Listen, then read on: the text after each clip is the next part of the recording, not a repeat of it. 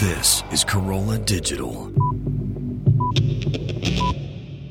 Hey, you guys, it's me, Allison. I just want to say thank you so much for listening. If you like what you're hearing, which, let's face it, you do, tell a friend. You can listen to us all sorts of places. A couple of them would be iTunes or AllisonRosen.com. Hello, my little fingerling potatoes. It's me, Allison. Welcome to another episode. Before the episode officially starts, we have time for a little bit of chatting. Hello, Gary. Hello, Allison. I think we have an iTunes comment of the week. Allison wants your iTunes comments. Allison wants them, yes she does. Please leave her some iTunes comments and don't forget to click five stars. All right, this week's iTunes comment of the week comes from Sheerlow, and it is titled Allison is the Best Interviewer. Allison is simply the best interviewer that I have listened to. She goes into the interviews having done her research and always has intelligent questions. However, she doesn't stick to a script. If something pops up during the interview, she has no problem going down different routes. There is humor and heartwarming and breaking moments in each interview. The Thursday shows generally consist of Corolla Digital workers, usually Matt, Chris, and Gary, and Jenna Kim Jones as well.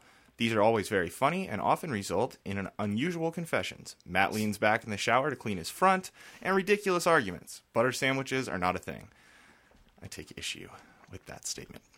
Occasionally, they even Wait, result. I take issue with that statement, but I thought that you, the person's agreeing with you. She's saying butter sandwiches are not a thing. I resent the implication that that's a ridiculous argument. Oh.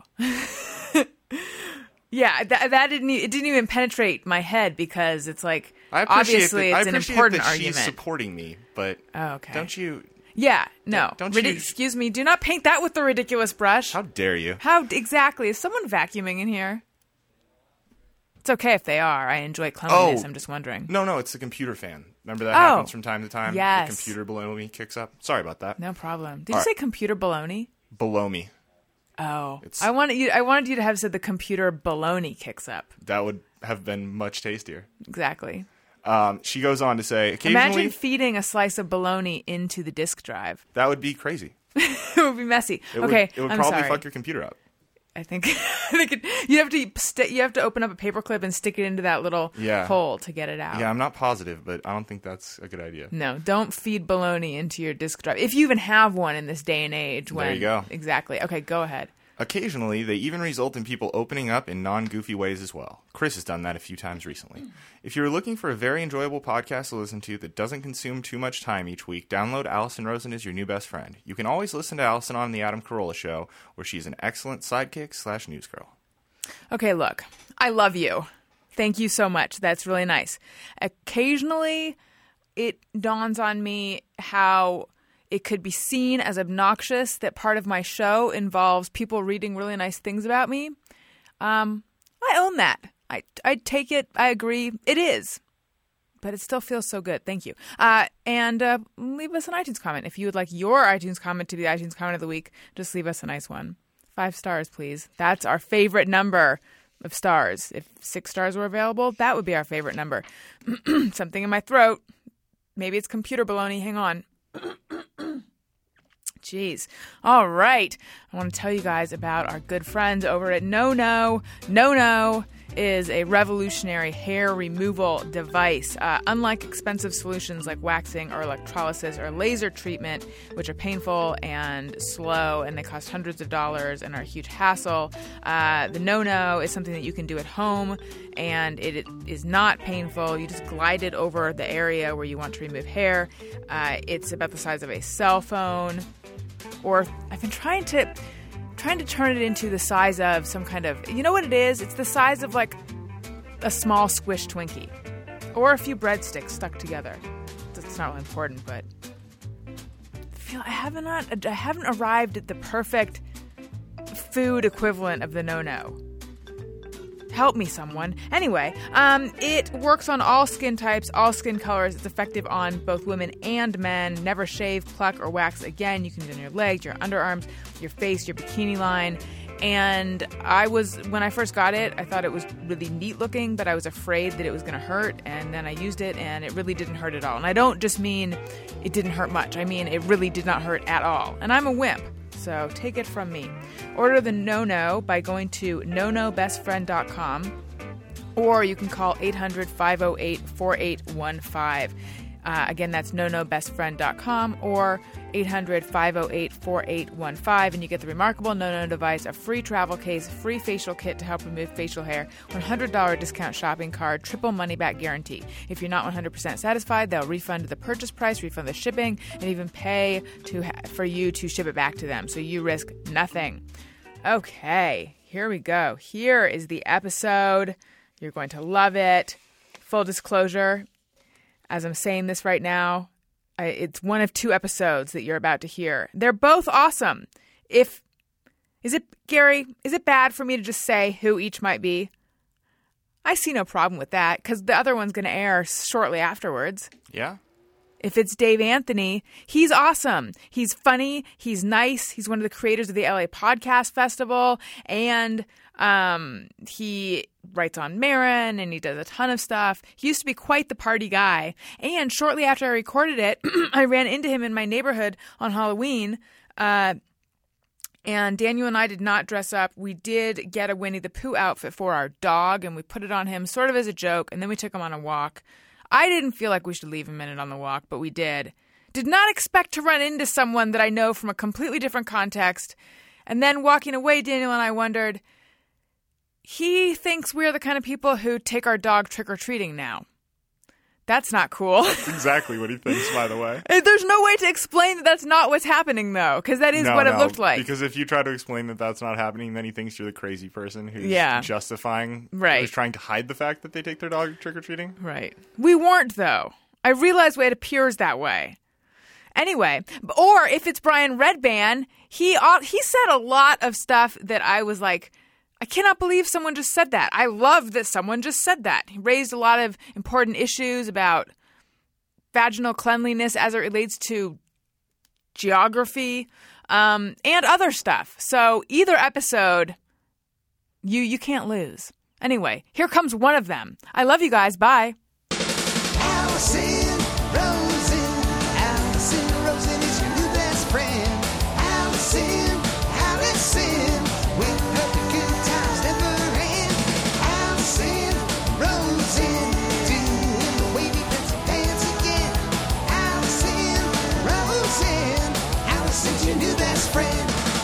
Hey everyone. Hi. Hello. It is me, Allison Rosen. Welcome to another episode of Allison Rosen is your new best friend. I'm sitting here with Dave Anthony, comedian, father, podcast host, one of the geniuses behind LA Podcast Festival, Yes, all of those. noted personality, Yes, person who's lived in a number of places. different places. What am I leaving out?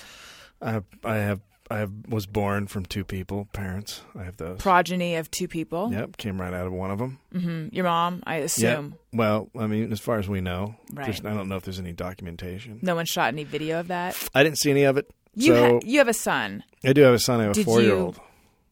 You have a four year old. Yep. And why did I think you had a baby? You know why? Because because you didn't you hold a I- yes. baby doll at LA Podcast Festival. It was not a baby doll. That was a baby. Oh. That someone in the audience gave me to hold. Why would someone pass their baby on stage? Well, Adam um, Adam Carolla. I'm looking at the name. Uh, Doug Benson does a a game in which everyone gives something in the audience, and one of the people playing the game, playing the on the podcast, playing the game, takes like a prize or something. yes.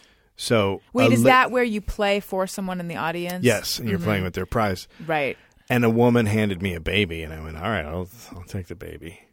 It turned out to be a bad idea because everyone was like, everyone was As like, opposed to the screamingly good idea it initially seems like. It seemed like a great idea, but then everyone was just staring at the baby. Yeah. And he You got took all the- upstaged. Really, er, he upstaged everybody, and Zach Galifianakis was there. He was upstaged by the baby. Wow. Yeah, babies. Yeah. See, I used to want to incorporate ducklings into my live show. Oh, you know, because they're so cute. when and I- you want to hear a story? please, When I was in college, which where was which is where Santa Barbara, UC Mm. Santa Barbara. Mm. UC Santa Barbara. Ba- banana slugs. Yeah, no, that's Santa Cruz. God damn it. We were the gauchos. Oh, yeah, but that's like a Venezuelan cowboy. no. Oh, I know. The gauchos of Santa Cruz, they changed their name to Banana Slugs, like a few years ago, Right, because they're gross. but that is gross. Now Santa Barbara That's the college though, where it's like you're either in Redwood or something or something, or is that Santa Cruz as well? That's Santa Cruz, yeah.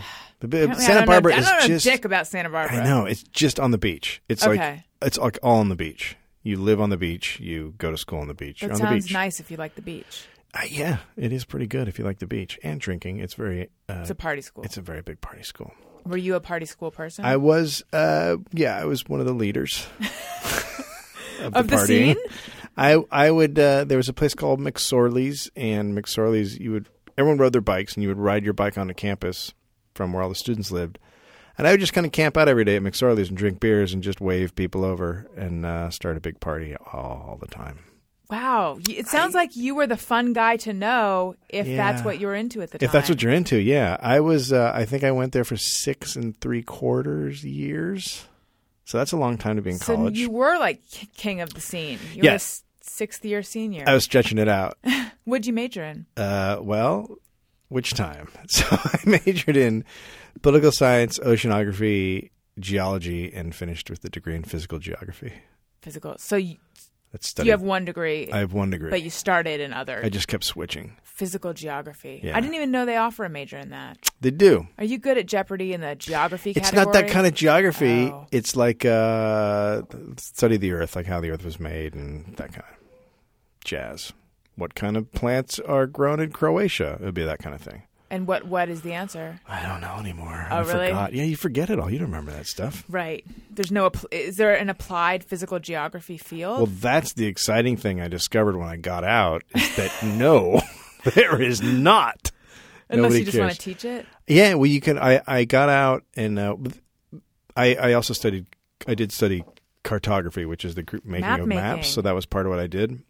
So electronic cartography, which was like when they were starting to just make those kind of maps, those electronic maps. Were like, hey, we're going to start getting into this. Like early ways. you know, yeah, this was when everyone had a Tho- uh, Thomas guide. Yes. So they were just starting to think about making those maps. So I went down to a big geography convention in San Diego and learned I could get a job for like 10 bucks an hour in Kentucky making maps. And, I that was like, didn't "Well, sound that- good to you. Yeah, that doesn't sound good at all. What went on at this geography f- convention? A lot of boredom. Uh-huh. But yeah, just mostly people talking about the things they want to make. Wow. See, I have a friend who majored in geology. That's different. That's I It tried had that. to do with rocks. Yeah. That's that's actually a cool major and it's harder and a lot of people who go into geography it's cuz they were partying and they didn't want to study as hard and get a geology degree. Oh my God, is geography the poor man's geology? Yes, very much so. And yet, w- Gary's nodding. Do you know about this whole? Yeah. Have has the lid No, this has the is, lid already been blown off of geography for you? Because to Yeah. me, geography is just where things are, and you're saying it has to do with how the Earth was formed, Yep. Oh, though, which I would think is something else. Yeah, no, I would think they're- that's.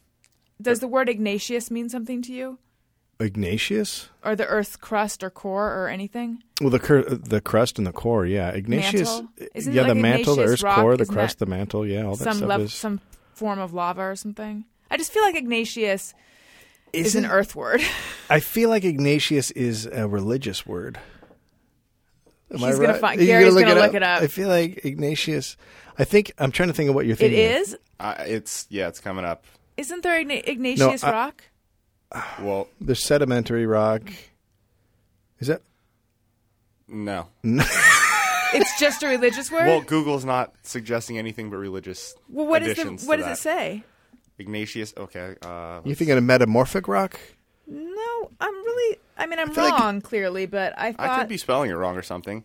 Uh, it, the first thing it comes up up with is uh, Ignatius of Antioch. Uh, among, Uh-huh, So that's- that's among definitely- the Apple. Uh, Ignatius Rock examples is something that came up in Uh-oh, Google. uh-oh, things are getting weird. Okay, Ignatius.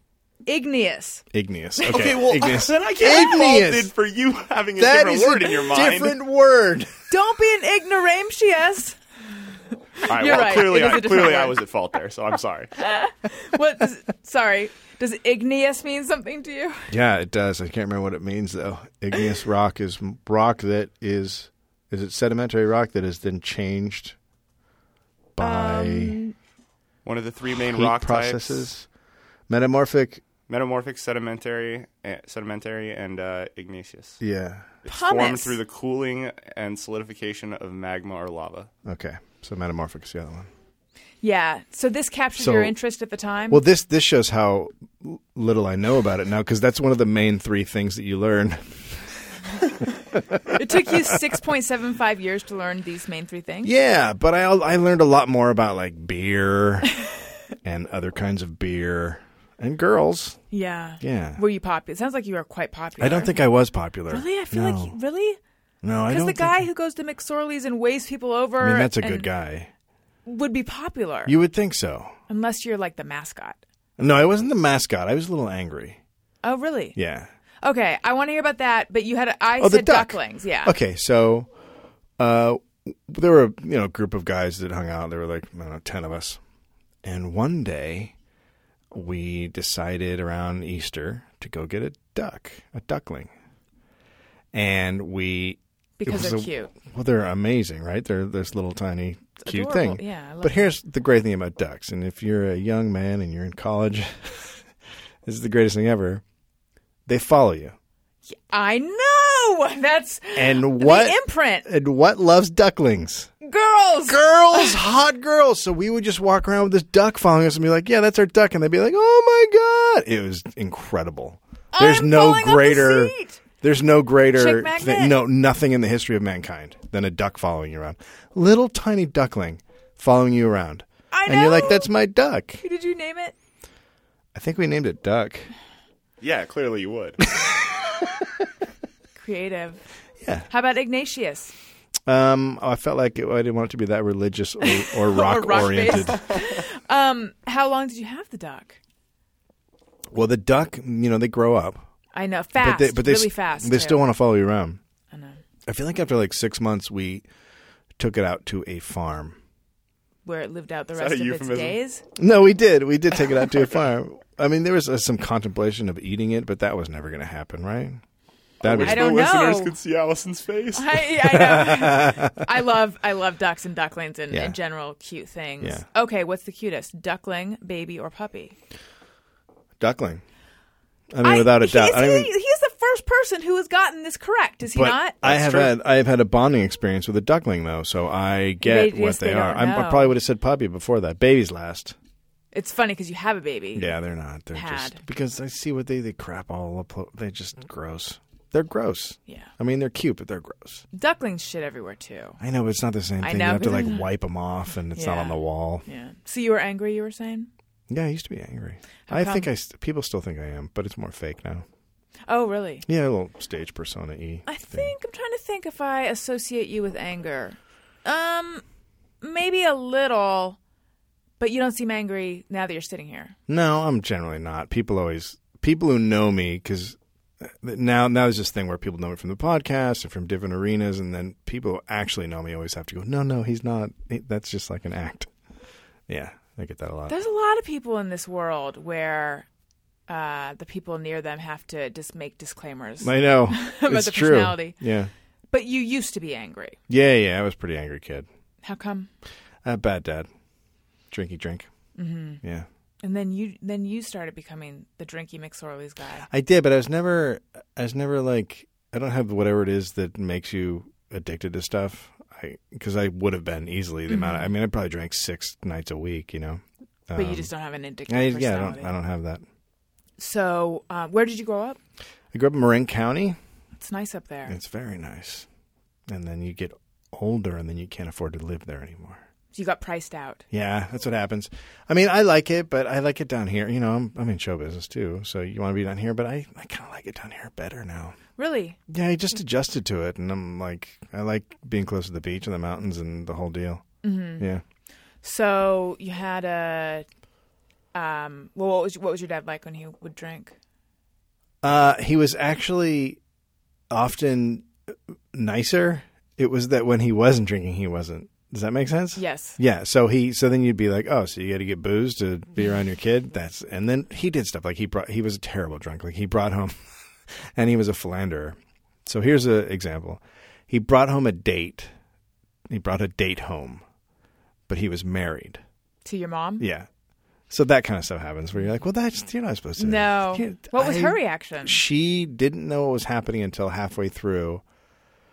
She just thought a friend was coming over for dinner, and then like halfway through, she's like, "Holy shit, they're on a date!" Oh my god. Yeah, that's kind of the end of the marriage, as you can imagine. I yeah, that would be. Uh, I, I mean, I would definitely feel like we need to talk about stuff at that point.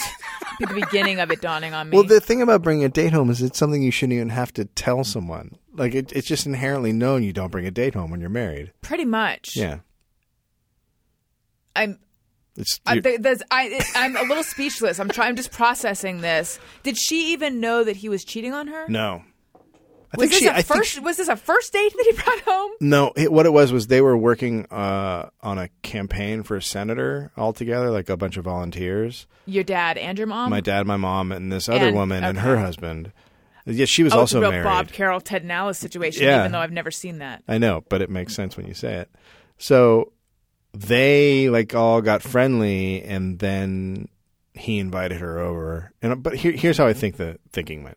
I think he was thinking, um, first of all, I'm super drunk, Mm. but I'm having an affair with a woman, and my wife might be suspicious. So the best way Oh, to hide in plain sight. is to hide in plain sight, which didn't work at all because then they both got drunk, and then all of a sudden they were on a date. yeah. What made your mom realize it was a date? She just said she was in the middle of cooking and she heard them talking and she was like, "Oh my god, they're flirting. Oh my god, they're on a date." Oh, were you there? yeah, I was there. What What do you remember of it?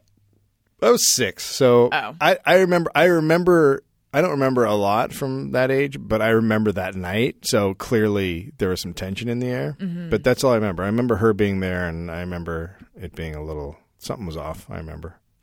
So then, did your dad move out pretty quickly? Yeah, I think he moved out pretty pretty quickly after that. They told us they were getting a divorce and off he went. Uh, did they remarry He remarried. Yeah. her? The- yeah, he Oh, did marry really? her. He married the. I mean, that's the. Well, nice that's thing, romantic. right? I mean, you that's were just there a- when they met, in a way. It's just a beautiful thing to be there at the beginning of a relationship. Yeah, exactly. special. Do you have siblings? I have a sister, Older, younger? two years older, married, two kids. So, at what age would you say you started getting pretty angry? Started feeling angry? I'd say I was around twelve. Yeah. Do you remember what that, what that felt like, or like what it was that you felt angry about? No, I don't. I don't remember what I what it, like. There wasn't anything specific. I just started getting mad at everything, you know, and lashing out at everything, and my grades went down, and I started, you know, that's when I started like partying and acting out. Like I started young. At twelve? Yeah, I started drinking at twelve. Wow. First time I did cocaine, I was fourteen. How were you even around cocaine at fourteen? I lived in Marin. Is is there a lot of it there? Well, when I was a kid, uh, when I was 16, we were all, me and all my friends were on mushrooms in the middle. I think it was like a Wednesday in the middle of the day. And I was around five because the evening news came on. And uh, whoever was the anchor then, um, I can't remember his name. He's in the, from that song, What's the Frequency? Kenneth, what's his name? Oh, it'll come to us. It'll come to us, especially because he's going to Google it. yeah, that's what I mean. It'll come to us by way of Gary who's googling it. So he comes on and he's saying what's going to be on the news. You know, he's like, tonight we're going to go to, we'll talk about this and this, and then we'll go to Marin County, the teenage drug capital of the world. And we were all like, yeah, like high fiving and stuff, not realizing that's probably not a good thing. Right. Well, at that age, it is a good thing though. But we used to just uh, people would just take drugs from their parents' stashes. Mm. Like I knew we had a guy, my friend David, who we would drive over to his uncle's house, and his uncle had um, a jar. I would say it would be like the size of two 12 ounce cans on top of each other. Mm-hmm. You just screw up the lid, and lid, and it would be full of cocaine. And he would just take a couple of scoops out, and off we'd all go. That's a ton of money, isn't it? Yeah. it How much is? I mean, He's a Dan doc- Rather? Dan Rather, yeah, yeah. Oh, Gotcha. Um, no, of course his name's not Kenneth. This song is about someone saying. okay. Uh, yeah. It was, so there's a lot I mean, of. I'm just trying to think how that's a lot of cocaine. Yeah. Yeah. And it was always full. It would always get like he must have did had a he guy. buy it in the jar? no, I think he had a guy come over and be like, like you would Top it have. off? Yeah, I think he had a guy come, come over like and top it off. like the Culligan man. yes. Like a gentleman would come over and unscrew the top and go, Wow. "You need a little bit of cocaine today, sir," and he'd, you know, top that off. Refill. Yeah. Damn. Um, okay, so that was your, so your teen years, and did you do all the all the drugs? Everything but heroin. Have you ever injected anything? No, Yeah. right? It's I weird have how not- I had I had these lines I wouldn't cross. So that was the line. That was the line: no injecting and no uh, no heroin. You never snorted heroin. Never snorted heroin. I say I have not done that either, but I'm just Yeah. asking because I It's- know I know plenty. I've wa- I watched someone snort heroin in front of me Really? and then throw up in my sink. See, and it was that's early a- in the morning. I was living with my sister, and I was just like, "Please, I hope she doesn't." It was in the kitchen sink. She was in the shower. That's why he went to the kitchen sink to throw up. But I was just like, "Please don't see that." Like, I don't know what the hell's going on. Please don't come out and see that I have found myself involved with a junkie who's now barfing in our sink in boxers. Yeah, that's. I mean, but that's a great ad for not doing heroin. Like that's the thing is no, no, every he enjoyed it. Oh yeah, yeah. No, no, but watch somebody do heroin once. That's all it takes. really Oh yeah. yeah It's disgusting. I would imagine because I would see. I mean, I've seen people nodding off and stuff, and to me, that's just like it's just weird to see someone like. I remember I would in New York, I would see it a lot where you'd be like in Soho and be all these people shopping, and then there'd just be a like model laying on the ground, and you'd be like, "Well, how's that going?" yeah. That doesn't seem like that's really a great thing. But that supposedly feels really great for them at that moment, right? Yeah, it's supposed to be euphoric. Yeah. Supposedly, yeah. Yeah. But the vomiting thing, I don't know. I don't know how you associate that with fun. No, I don't either. None of the drugs I did would immediately make me vomit. Don't mushrooms make you throw up sometimes? Never, though? never made me throw up, and I used to deal them. Really? Yeah, I used to carry on a duffel bag in school. A duffel bag A filled duffel with mushrooms? bag? Yeah, it well, it wasn't packed full, but it was it was like a small little That's- duffel bag. That full. sounds like a pound or two, though. well, yeah, there was quite a bit in there. How'd you Just get involved clarifying. in that? How did I get involved in the mushrooms? Well, I really liked them, mm-hmm. and then uh, I met a You were guy. Uh, making your passion your work. Eh, Right? Smart. Like if you like something, get into it. Uh, I liked them a lot, and then some guy was like, "Hey, I have a friend who deals in large quantities." Because at that point, I was selling pot, and then someone was like, "Hey, do you want to also sell Diversify. this?" And I went over, and he showed me. uh, It, it was just amazing. It was just this giant, beautiful purple pile of mushrooms, and I was like, "Oh, I got to be involved in that." So I bought them and started selling them. How Well, long the did- thing is, you can make a lot of money doing it. That's yeah. the- Did yeah. you? Do- I did it for like a year. Yeah, I made I made a decent amount of money. Were you ever nervous? No, never even crossed my mind that my, my entire life could be ruined. It just I Wait, just was this don't- when you were in college? I was in high school, but you can still be totally screwed at that age, right? Mm. I would imagine. How like how much did you make approximately? Would you, I don't if you know were because to- I would spend it all on drugs. I mean, that's the thing Smart. about guys selling drugs. It's not like you. It's a, a you're not putting away for a rainy day. It's not like you're doing it for Mm-hmm. Right. financial planning. Right, you're you not know? Walter I White. cannot wait to buy a house. No, you're trying No. to get your mushrooms for cheaper. Yes, exactly. I mean, that was why I used to. We used to get an eight ball of cocaine, and then we would take half and sell it, and do the other half, and then we wouldn't have to actually pay for cocaine. Yeah. How- It's just good thinking. it's just amazing I didn't go to jail. So you only did this for a year or so? The well, the selling? mushrooms, but Oh. the other stuff. I sold pot for a while, and then the the cocaine thing went on for a couple of years. you sold coke, Well, yeah, we would buy an eight ball and we'd sell half, and Oh, we'd right. do the other half, but mostly and, just that, to and that friends. didn't make you nervous ever either. Never. It made me uh, feel really good about myself because I was on cocaine. the next day, not so much. How many people removed do you think you were from scary people? Not far removed enough. Yeah, there were definitely, you would definitely find yourself in some weird situations at times. I mean, fortunately, a lot of the drugs and stuff came through people you knew, but like sometimes you'd have to go down, if you were out, you'd have to go down. At this, there's a place in uh, Sausalito called the Docks. which was near Marin City, which was a really bad area. And there you'd have to make some drug deals. And sometimes, you know, the guy would pull out a gun or whatever and you'd drop your stuff and run. Yeah, that sounds scary. You drop Yeah. your whole duffel? Yeah. Well, I wouldn't bring the duffel. I just bring my money. And I just throw my money down and run. I don't know why we didn't get robbed more often because, I mean, Yeah. clearly we could have been robbed at any time. I had um a f- so this was when I was I'd graduated college or was I still in college? I don't know. So I was in my early 20s, but I was not not thinking clearly because I had a crush on this guy. Um, and he came out. He lived in New York. We had we'd met sometime before. Nothing ever happened with uh, between us, but I I had a big crush on him, and he came out, and I was so young and so naive and so sheltered.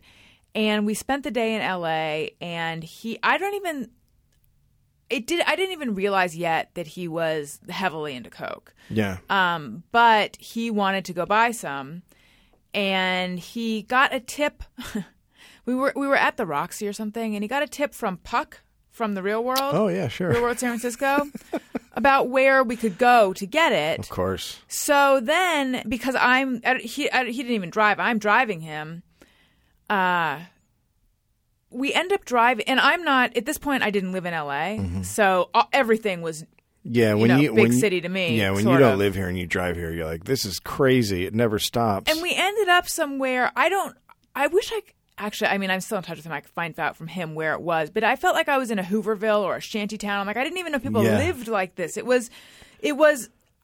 I still feel like everything was made out of cardboard. I don't yeah, know. well, you it probably was. You Yeah. probably ran into one of those places. And then we pull up, and then scared people were around our car and wanting me to pull up further. And I remember he was like, "No, maybe they wanted me to get out of. I don't know. Maybe they wanted me to get out of the car. I know that he said to them, she's nervous." And that actually was okay. Like they seemed to understand that, but all they unfortunately they only had crack. Oh man, I hate when that happens. So Old story. I know. Damn it.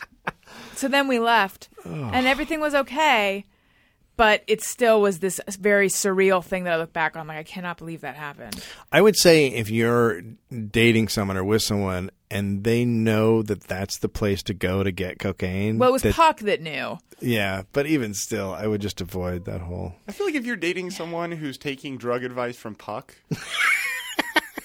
He wasn't from around here. I gotta say, any advice from Puck? that's kind of what I'm saying. Yeah. But, but, but, I by all wasn't- means, substances you're going to put into your body. Yeah, Here's the no. thing, though. I wasn't even dating him. I only had a big crush on him. That's, Well, that's I how guess it It's worse. started to starts. see what you saw. in it. I don't know if you Yeah, I if know. you ever watched Lockup, but that's how that's how I the know. ladies I get in do. there. I used to. God. it. I also, one night, he said to me, just don't let me die, because he was in a K hole. So I What? had I took care of him all night. There's something I never And he did. leaned on me a lot, and that was special. Even though I was like, this is w- so fucked up on so many levels. Yeah, it's like you're in a movie at that point. You're in Rush or whatever. Yeah, Yeah. I used to watch Locked Up Abroad. That's the show you're talking about, right? I- A no, lot. just Lock Up. Oh, oh, I American think that's a different show Locked up. Locked up abroad is different. Locked up abroad is uh, where they when have people reenactments. are traveling. This is just Yeah. prisons in America. Lock up. No, I haven't seen that one. Oh, it's so great. Maybe I should. Um, so when did the drug stuff end, or has it not? I stopped doing drugs when I was 18. Oh, you stopped early too. You what? You just retired? I uh, I remember thinking, and that's when it got it got into my head that like, oh, there are like huge ramifications to me getting caught. I, I might have been 19. I was in college, so it was my first year at college, and I remember everyone was doing coke one night, and someone got pulled over by the cops. I was in the car, but I didn't have anything on me, and I thought, oh, wait a minute. If I had cocaine on me, like this could all be over. Just be totally screwed. So I just stopped doing it. I And it might was have- that I might have, easy? I might, and that's not. I did do some acid in college, but all the rest of the stuff like was and was gone. it easy for you to quit? All Yeah, yeah. I didn't even think about it. Okay, so then you went to college for a number of years. You did some acid, and then what Mm-hmm. happened when you graduated? Oh, and then you didn't take a job in Kentucky. I, Making maps? Well, I got, I got a, I got, I got out of college after six, three quarters years. I actually thought I had graduated after six and a half, and then I was back home, and the school called me and said we made a mistake.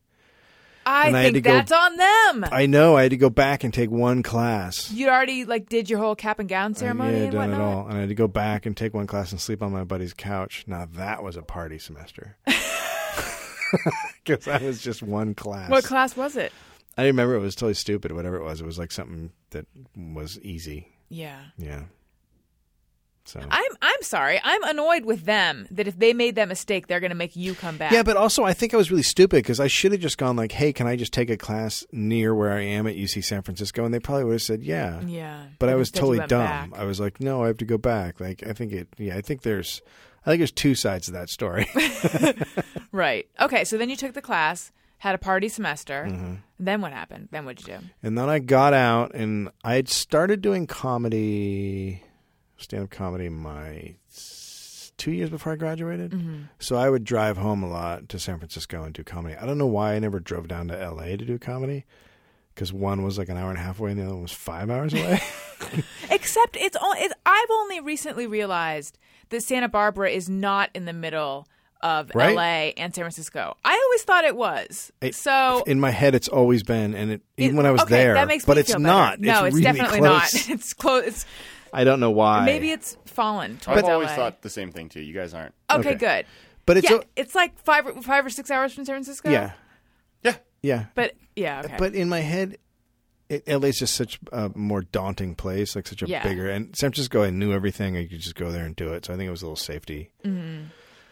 issue. So then I got out of school and I did not look for a job that had anything to do with my major because I just knew I was going to do stand up. So what I, made you want to do stand up? I had wanted to do stand up since I was five. Really? Yep, nothing else. Never anything else. I used to sit and watch all the comedians on Carson and after Saturday Night Live, they had um, uh, Evening at the Improv on, and I would just sit there and fall asleep to that every Saturday night. Like I Who- was just obsessed. W- Did you have particular comedians you liked the best? I didn't have any favorites. I just loved it.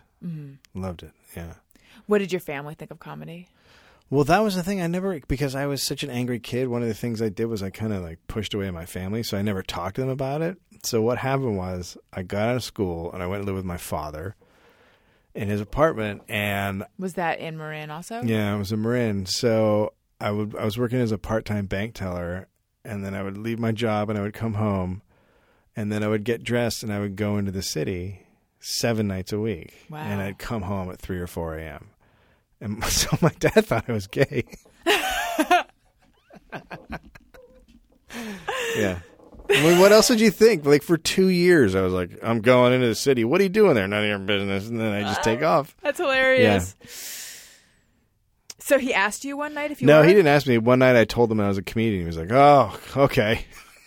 That doesn't necessarily preclude being gay. No, it doesn't. But it it answered all the questions Yeah. that he had of all the secrecy and the weirdness. That's so hilarious. Then so then did he ever come to see you? Yeah, but we uh, let's see how'd that work out. So he, I think he came to see me a couple times at a club in Marin, and then we had a falling out, and then I had him kicked out of a comedy club once. But that was later on in my career. Why'd you have a falling out? Well, he he's like a he's like a so he's like a victim alcoholic. Mm. If that makes sense. Of what? Well, he anything that happens, he's the victim of, even though he starts Brought it, it on, generally. yeah. Like in this instance, I so whatever. I I did comedy in San Francisco for a long time, and then I moved to New York, and I was doing it there. And so at the time of our fallout, he used to page me because that was pager time. Well, you were a drug dealer. Yeah, I was a drug dealer. So he'd page me and then I'd call him back. And then one day I was like, why is he paging me? Oh, I was at home. And he paged me. I was like, wait, why is he paging me? Why doesn't he just call my home phone number? So I decided I wasn't going to call him until he called me. And then he didn't call me for three years. so, so it was in the middle of that. It was in the middle of that period that he showed up to a comedy club. And I was like, no, you can't not talk to me and then just show up to a comedy club. I go, that's weird. So I didn't, I didn't even talk to him. I had the uh, manager toss him Then what happened? with between us. Yeah. Well, then he complained to my grandmother, and she called me and said, You need to talk to your father. And I said, He can call me anytime. And then that went on for a while, me being pestered. And then finally I called him and said, All right, let's, let's go out to lunch. And it, there was no apologies made. I was like, You know, all right. So your Your drinking upset me when I was a kid. You know, I shouldn't have. I, I think I said I shouldn't have cut you off, but you know, whatever. And then we went back on the path we were on. Of getting along? I don't know if it's getting along. Just being in contact? Yeah, toleration, being in contact. It's a weird relationship. Did he know? Wait, so for the three years, was he paging you that whole time? He stopped after a while. Wouldn't Did that be he- weird if you paged me every day? But did he know? Like, because what I'm thinking is maybe he went to the comedy club because he was trying to talk to you. Well, of here's course he the- could have called. Here's the thing about my dad. He wasn't trying to talk to me. He just wants to sit in the back and go, "That's my kid," Hmm. or you know what I mean. He wants to, Starfucker. like he would show my tape if I do a TV show. He'd show it to everybody he knew, but never say to me, "Hey, good job doing comedy." It was that kind of deal. So it was just this weird, Yeah. you know. But did he know that you were waiting for him to call you? Do you think? No, I think he. Well, I don't know. I mean, he might. He might. That's a. That's why I said the victim thing. I think that he took that as like I cut him off, but in truth, it was like make a phone call. Why don't you pick up the bill for this? Because Yeah. that was before you know cell phones were. Affordable. You could call anywhere, you know, without getting charged. Oh, so that's why he was paging. Yeah, he Yeah. Didn't, he didn't want to pay the bill. He wanted me to pay the bill. This struggling comedian in New York to pay the bill as opposed to the lawyer. Right. Yeah, What kind of lawyer is he? Uh, criminal defense, not great. I think Not great. What not do you- great as an attorney. Oh. but he's in, not a public defender. He's pri- a private. No, he was a public defender when I was a kid, but um, there was a big shootout at the courthouse he worked at, and I think then he switched over. Wow. Didn't want to be a part of that. Which courthouse was it? Do you It know? was the Marin County Courthouse. Yeah, this judge was shot, and I think another, I think a district attorney. Yeah, Jeez. So then he, and then you said that he met uh, the date because he was working for a senator. so that was when I was like six. So that's that's so it's after he was a DA. So he was in private practice. Oh, he was. A, then. he went from. well, he was being- assistant DA. But Sorry. still, that's flipping sides, Yeah, so he's assistant from DA, and defense then he to switched to prosecution. yeah defense and attorney. then back to defense. No, he he stayed at once he was assistant DA, and then he switched over to criminal defense, and he stayed there. Mm-hmm. And uh, yeah, so he was working on a campaign. I don't know if he had political aspirations. I could totally see him doing having those uh, at that time, or, or why he was working on campaigns. But it was always part of my childhood, like Mm-hmm. getting involved in that kind of stuff. Uh, on the left or right? Uh, Well, he I'm was assuming he it would have to was be left. on the left. Now he's on the Oh, right. really? Yeah. When did he switch? I want to say it was. I want to say. You know, I remember getting into an argument about the first Iraq War with him. He was really behind it, and I said, "What if I had to go fight in it?" And then he was like, "Well, then I would be against it." And I was like, "Okay, that doesn't make any sense." but that's kind of when it began, and I think 9-11 put him over the edge. And do you get along with your mom? Yeah, my mom's a weird, a weird one too. She grew up with two alcoholic parents, and she married an alcoholic, so she's like sort of this distant sort of person. Does that make sense? Uh, it, It's like her. Emo- it's like she's emotionally not really all there. Uh huh. So she's just kind of it's hard to grab onto and be like, "What's going on?" Like she's kind of amorphous. Yeah, yeah. Okay, so you're struggling. You're in New York, and then what Yeah. happened? Okay, so yeah, I moved to New York in 97, 96. First, I did this big tour of the country as a stand-up to make money to move to New York. Were you headlining?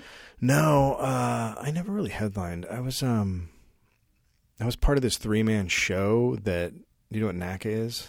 No. So if you're a comedian and you want to work in colleges, you go to this thing, these things called NACA, which is are college conventions. And at the college conventions, you there's a there's a national one and there's regional ones, and you you like put in a, bit, a register to try to get into them. And you have to pay like a hundred bucks, and there's like twelve or thirteen around the country, and then there's a national one, and then out of those, they pick whether or not you can go and and give a sample of what you do.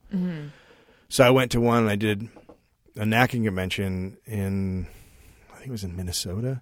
So I was in that region.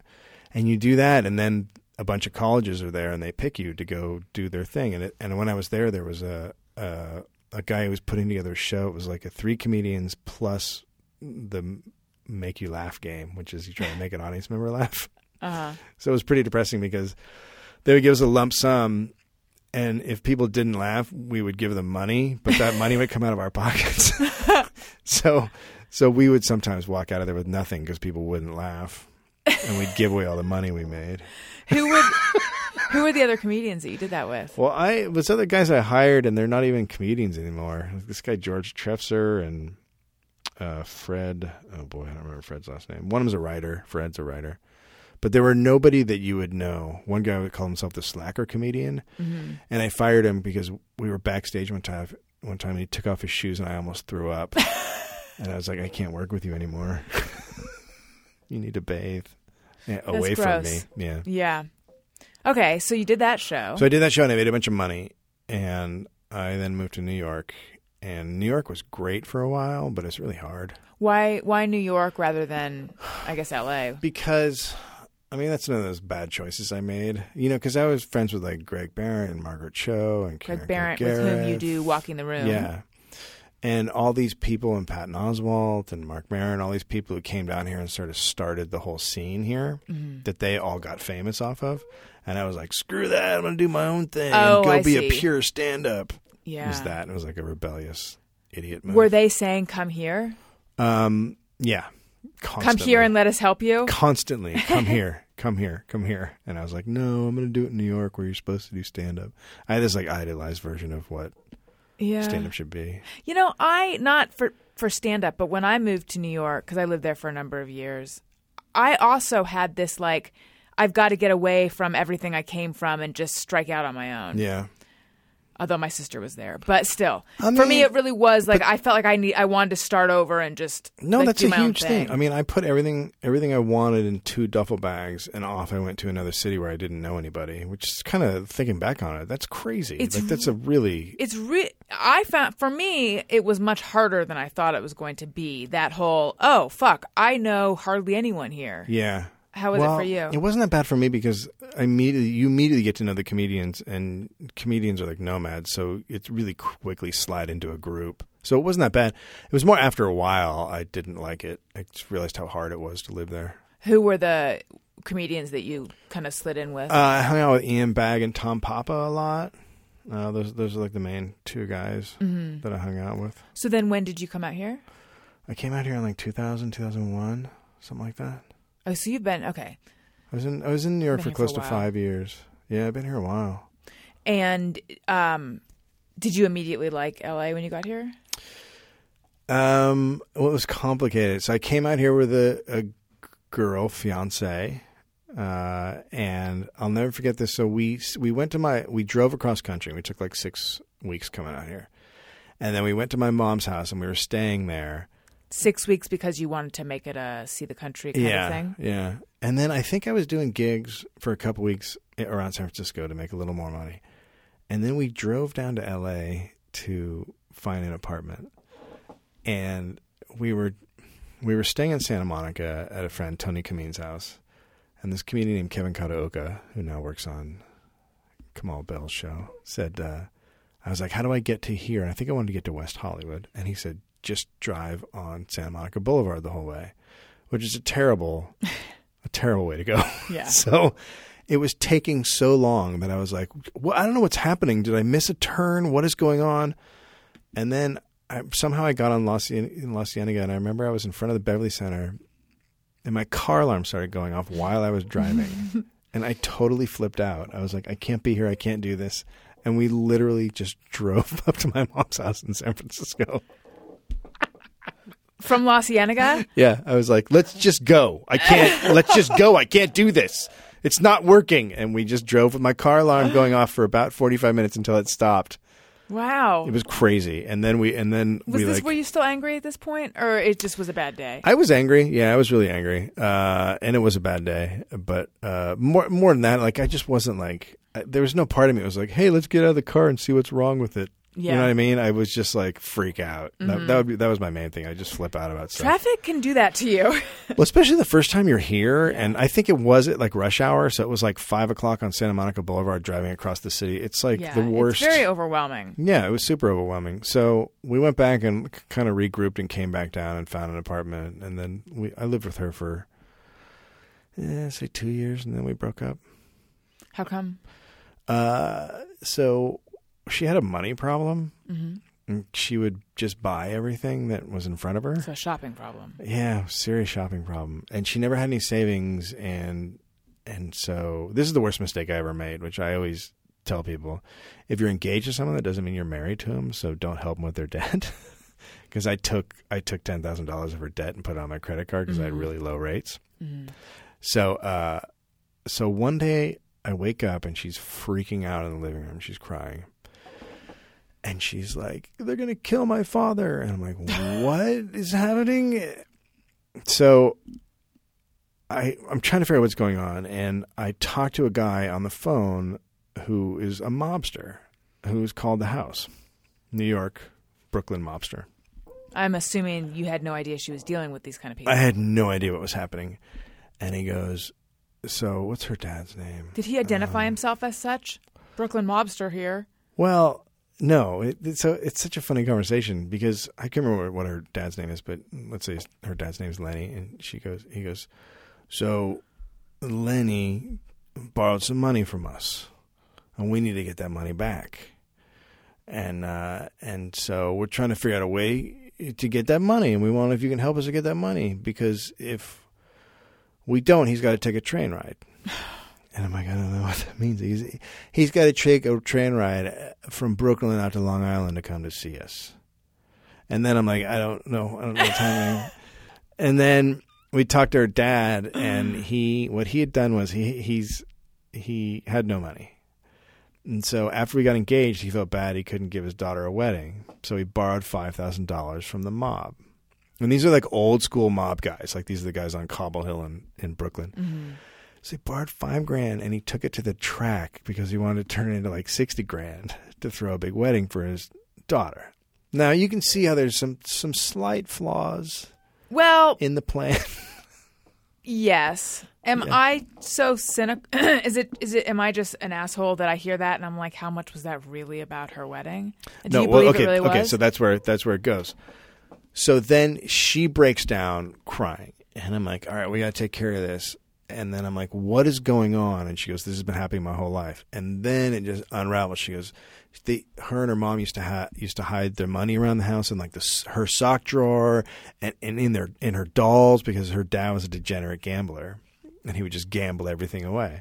So he was doing it again, but this time I had to go. So I had to get back on the phone with the mob, and I had to say, uh, "Okay, so I remember I said, uh, okay, so I'm going to take care of this." And he goes, "Okay, so, so just so we understand each other, you are taking over this debt." And I go, oh God.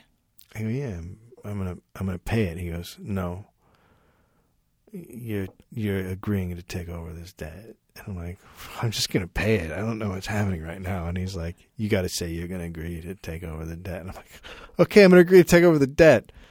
Then I went straight to the bank, Wells Fargo, and wired them the money. Because that fe- that that agreeing to take it over feels like a larger thing. Yeah, yeah, yeah. I think that means you take a train ride, right? Well, then because then if anything happens, then it's on me. And it, yeah, because th- what they were going to do to her dad was they were that he they were going to break his legs. He was going to have to take a train ride out, and then they were going to break his legs, which is really screwed up. Because then how do you get back? right.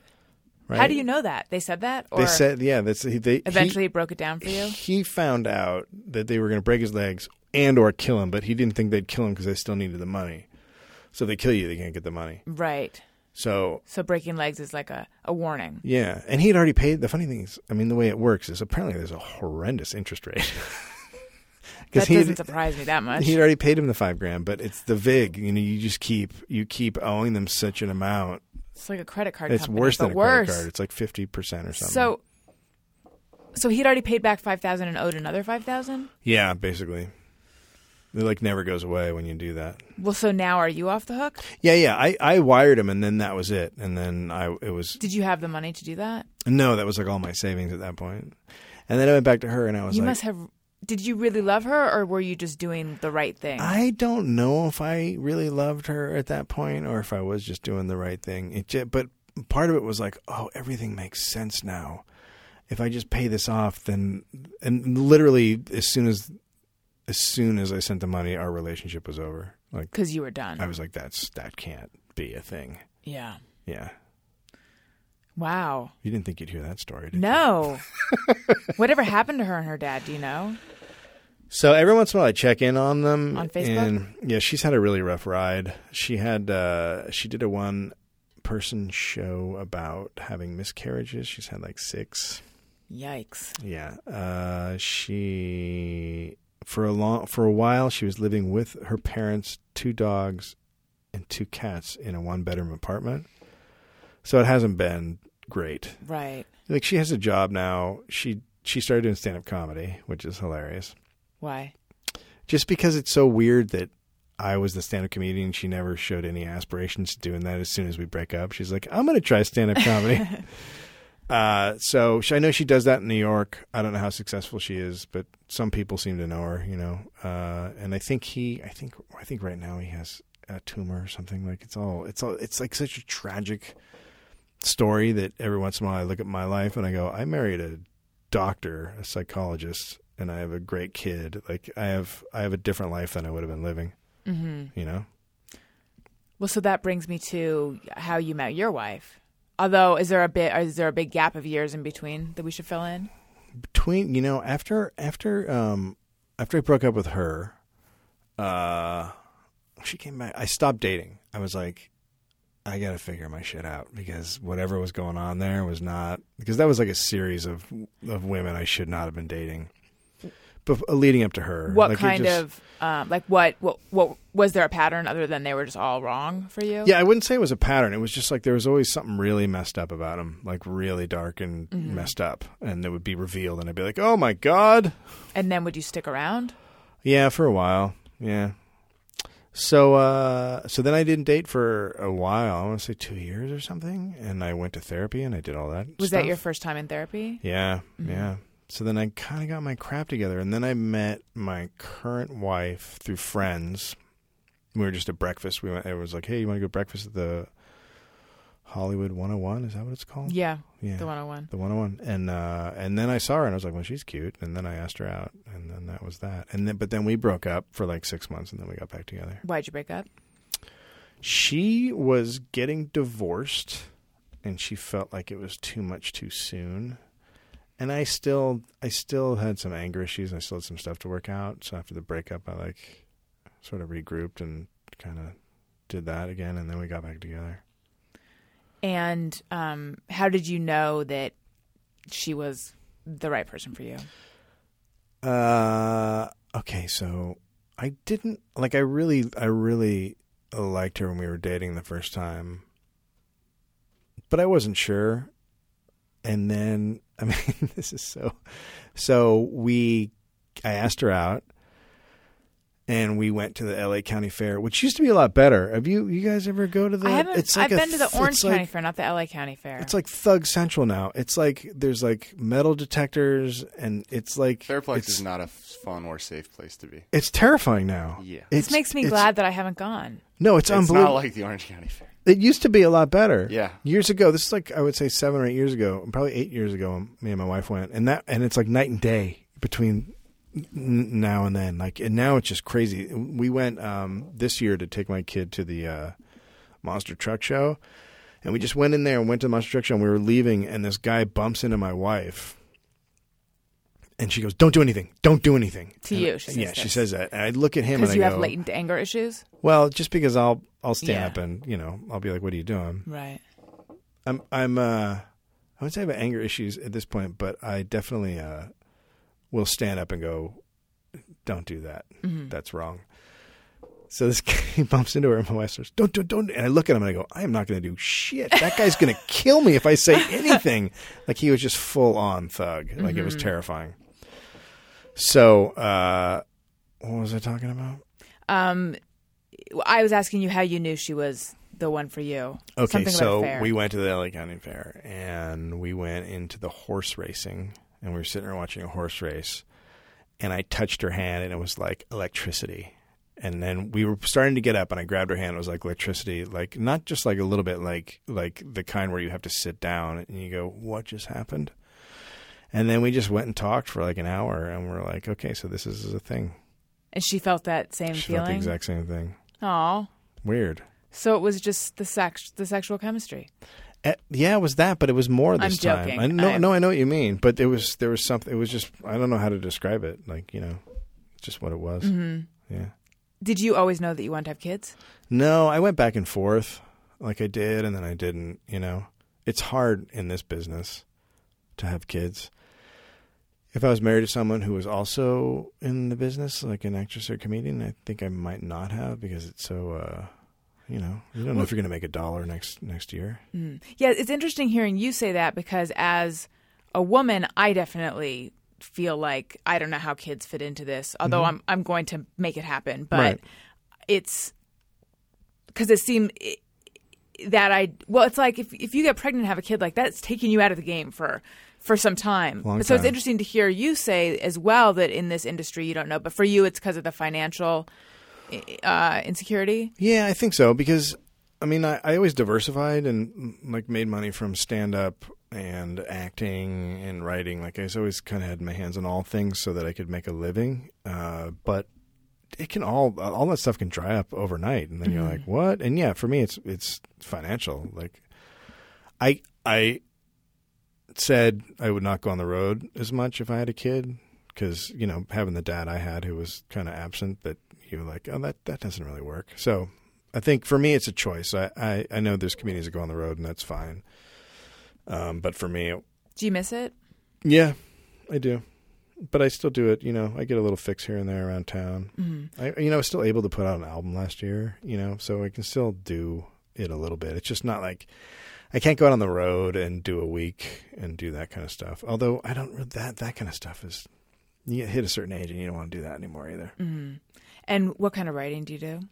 Right now I'm writing on the Mark Maron show. Oh, I didn't know that. Although I've seen you on the show. I am, and I'm going to be on some more episodes this season. Yeah, that's what I'm writing on right now. nice. So are you guys? You guys are working on season two now. Yeah, When does that start filming? uh, we start filming November twentieth, So that's very soon. very soon, and then and then it airs I think in May. How? What's what's the process like writing on that show? It's actually it's different than a lot of shows because in most shows you have a bunch of people sitting around arguing over what's going to be and a showrunner who favors certain people or doesn't, you know. Uh, and in this show, you all come up with ideas, and then you look at one guy who's Mark Maron who goes no, no, or yes, or this is what we should do. So it makes it a lot easier because it kind of all rests on what he wants to do. So it's really really easy. How much is the Marin that we see on screen supposed to be exactly him?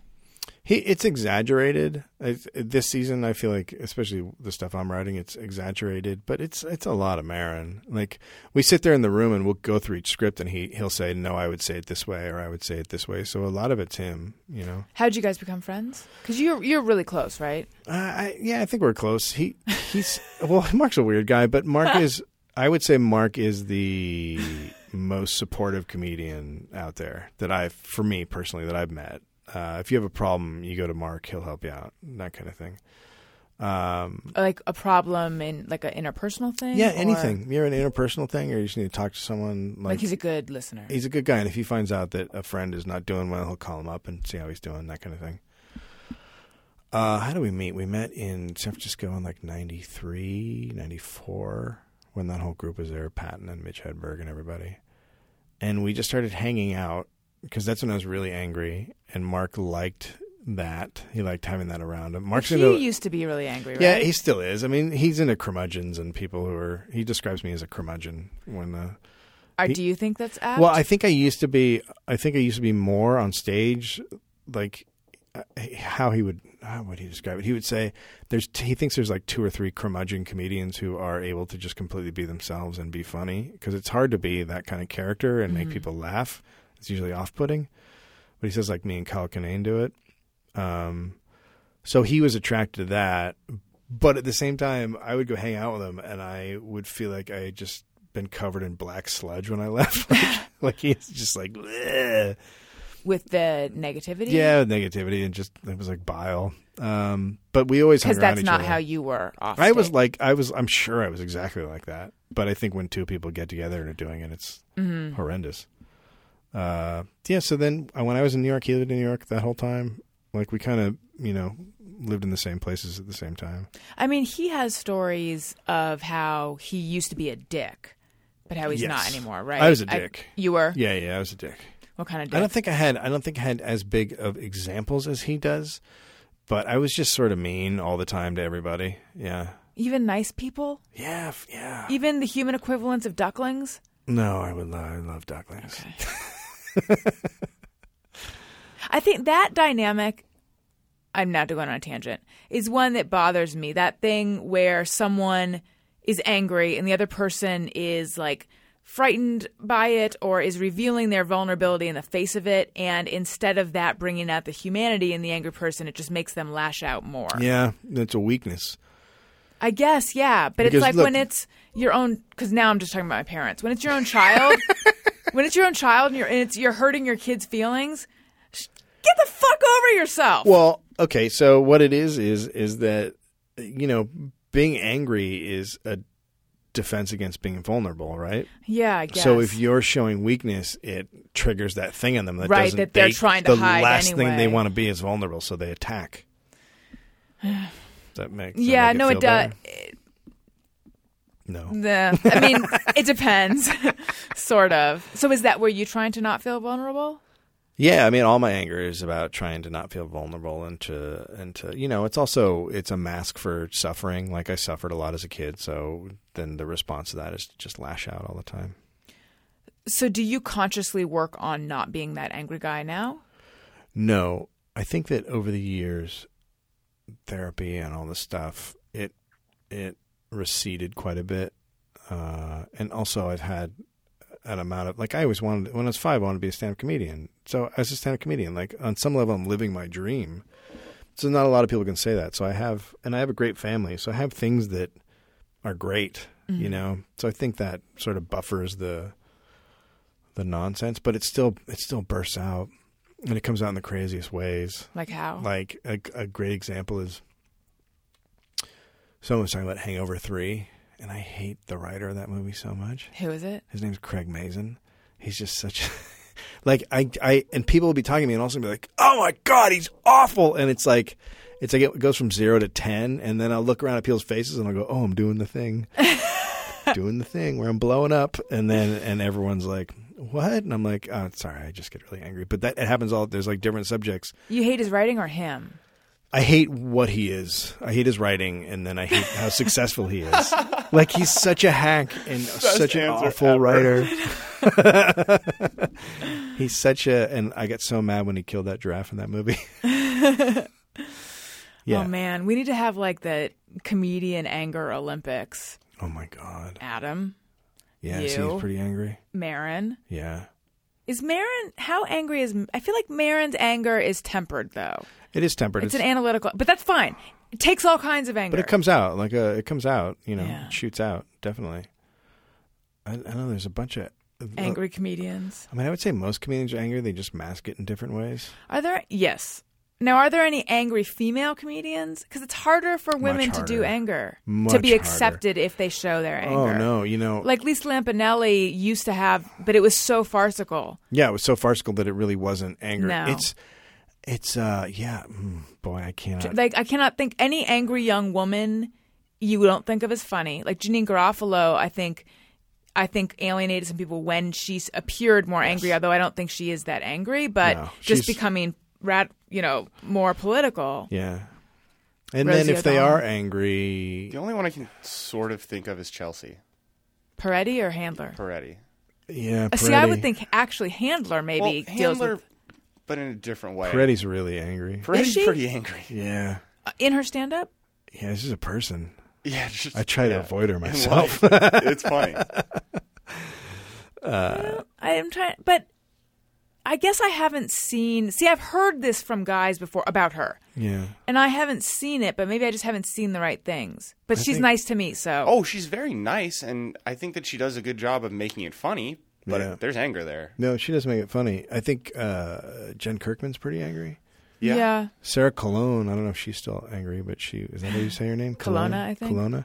She was pretty angry when I met her a while back. Like one of the angriest women I've ever met. Really? Yeah, yeah, yeah. It was really. I did a commercial with her or a TV show, and I was like, "Wow, what the hell's happening?"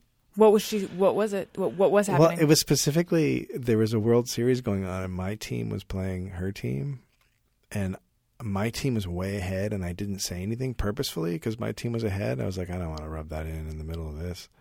And then her team went ahead, and she was like, "Yeah, take that!" And it was just so mad. I was like, "What? What is happening right now?" Like it was just completely out of context and bizarre. Mm-hmm. It was really, and then it went on for a while, just how her being mean about it. And I was like, I don't know what's going on right now. what but- commercial was it? it wasn't even a commercial. It was a show called Scare Tactics. Oh, why did I think you said you were filming a commercial? I I think did I at meant first, and then I, Oh, and then okay. I remembered that it was a TV show. Scare tactics. What was that? That was so we would go out into into Nevada where you can do pranks on people, and we would terrify them. For instance, we I was supposed to be a furniture repo guy, Mm-hmm. and I picked up a brand new hire. And it was his first job, and we took him to this scary biker's house, and we were repoing um, like f- f- uh, freezer and a refrigerator, and we went into the garage, and I told him to start taking the meat out of the freezer, and he found a body at the bottom, and he started dry heaving, What fun. and I stopped the show, even though the producers were like, "Keep it going, keep it going." Oh, I was good. like, "No," I went over there and told him it was a fake show, and the producers were mad at me. I would bet, yeah. But I was like, "Well, the guy's dry heaving. That's um, yeah, that's not funny." That did he think it was funny? He uh, guy? he- I mean, they must get yeah. money, right? He wasn't as upset about it as I would have been. Uh, and then another time, this one was crazy. So this is the one Sarah was on in the middle of the night out in the desert. There was like a supposedly a meteor hit, and I had touched it, and I worked out there. And this guy, so this guy convinces his friend to come out and pick up a check because he worked on this site in the middle of the desert, and they come out and I've and I've got like they put like really really cool looking makeup on my chest. It's like green and bubbly. and then the FBI shows up, of which Sarah is one of them. I know, but people believe this. And they took uh and they took me outside and shot me. right? They put me down and then uh and then I think then they reveal the guy that's fake, but the guy one of the guys looked at me and goes, "Hey man, um I usually carry a gun." So that I he goes, "Honestly, I probably would have shot you early on when you were covered in green shit trying to touch me." I was like, Yeah. "Oh, I don't want to do this anymore." That's what I was thinking. You Yeah. don't know how the person's going to react. Well, a guy eventually the reason they stopped filming the show is a guy jumped out of a second story window Oh my because he was so God. scared. I think it was a I think it was an organ harvesting one where some kid temp was working in an office and then he goes in back and they're organ harvesting and the kid freaked out and jumped out the window. Was he okay? No, I think he broke his legs or something. Ugh. Yay! Fun. Yay! Prank comedy. Fun. was that the worst job you've had in this industry? Ugh, that's got to be pretty close. They asked me to go back and I. I mean, if if you have a TV show and I don't want to go on it, then that's probably not a very good TV show. What are you usually a whore for any sort of TV yeah, I'll show? do. it. I'll take your money. So what else are you working on? The- Well, so I guess Marin probably takes up. Marriage all Taking your My Time. I have one of those. Pro- I have one of those uh, A- Amazon projects. Um, my own show over there. Oh, that's um, neat. What's that in gonna the be? Works. It's called Strange Company, and it's uh, a satire about aliens coming to Earth. Are you uh, writing and what what and Right now- in it or Writing. uh, Right now, I'm one of the creators, writers. I don't know if I'll be in it. There's a role I might take. I might not. Um, when's that going to come out? we don't know yet. They're still finishing the final touches on the contract, but they're supposed to announce it. I think in January or something. That's neat. I don't know that much about the Amazon stuff, except that this is ringing a bell that I remember reading articles that Mm-hmm. Amazon is developing their own yeah, they- original stuff. they're None of sh- it's come out yet, Well, yeah, right? they're shooting two right now. Gary Trudeau made one, a political one, and there's a Silicon Valley one. But they've done, they just did a deal with the X Files guy, and you know, yeah. It's and so like then a- it'll be available on like Amazon instant Yeah. downloads. yeah. Or what. Do you have that? The yeah. do you watch the the apps on your?